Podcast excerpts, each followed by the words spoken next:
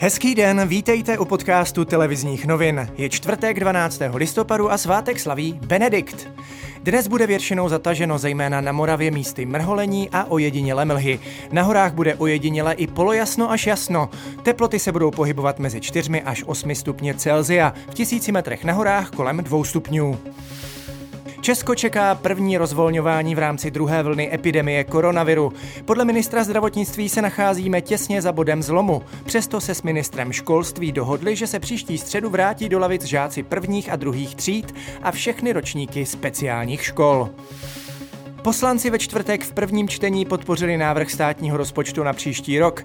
Vláda počítá se schodkem ve výši 320 miliard korun. Nejsou do něj však započítány všechny výpadky příjmů. Podle ekonomů tak bude mnohem vyšší.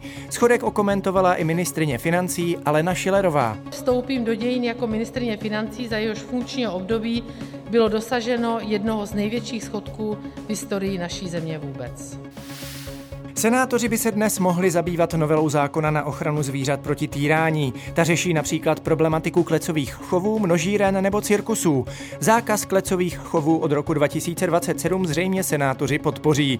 Výhrady však mají proti zákazu chovu vybraných druhů zvířat v cirkusech nebo pro potřeby filmařů. O novele by měli rozhodnout nejpozději zítra. Prezident Miloš Zeman podepsal zákon o kompenzačním příspěvku podnikatelům, které zasáhla vládní protiepidemická omezení. Osobám samostatně výdělečně činným a spolumajitelům malých společností s ručením omezeným bude stát vyplácet 500 korun za každý den omezeného podnikání. Podle ministrině financí by výplata bonusu mohla začít už příští týden.